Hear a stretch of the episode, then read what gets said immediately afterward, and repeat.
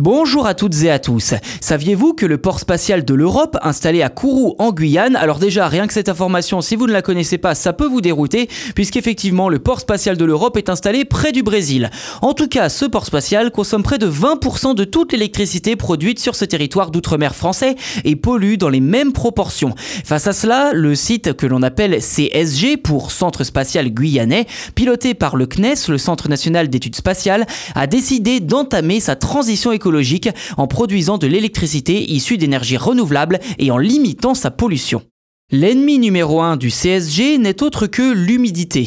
C'est donc pour cela qu'a été installé un puissant système de climatisation, sans quoi le climat tropical guyanais risquerait d'endommager les bâtiments industriels, le matériel pyrotechnique ou encore des satellites à plusieurs millions d'euros. Problème, cette climatisation consomme énormément d'électricité.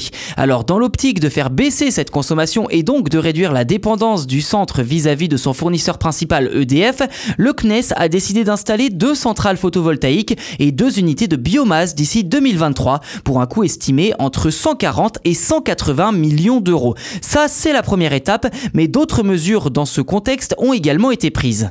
Avec ce souhait d'économiser de l'électricité, le futur lanceur Ariane 6 sera désormais assemblé en position horizontale dans une infrastructure ne mesurant que 20 mètres de haut. Une sacrée différence de climatisation donc comparée à Ariane 5 qui était assemblé dans un bâtiment de 110 mètres de plafond, soit 90 de plus que le futur bâtiment. La seconde phase de transition concernera aussi la production d'hydrogène et de méthane dans les moteurs de fusée. L'hydrogène sera réservé aux lanceurs lourds type Ariane quand le méthane sera utilisé pour les lanceurs réutilisables de type Callisto. Côté pollution, des ruches d'abeilles ont également été installées aux abords de certains sites depuis 2017. Les abeilles prélevées sont, je cite, passées au microscope électronique, ce qui est plus précis et moins cher que des capteurs traditionnels pour savoir exactement quelles particules sont en suspension et dans quelle zone. Fin de citation. Si le centre spatial part de zéro, sa directrice Marianne Claire souhaite atteindre 90% d'énergie renouvelable d'ici 2025.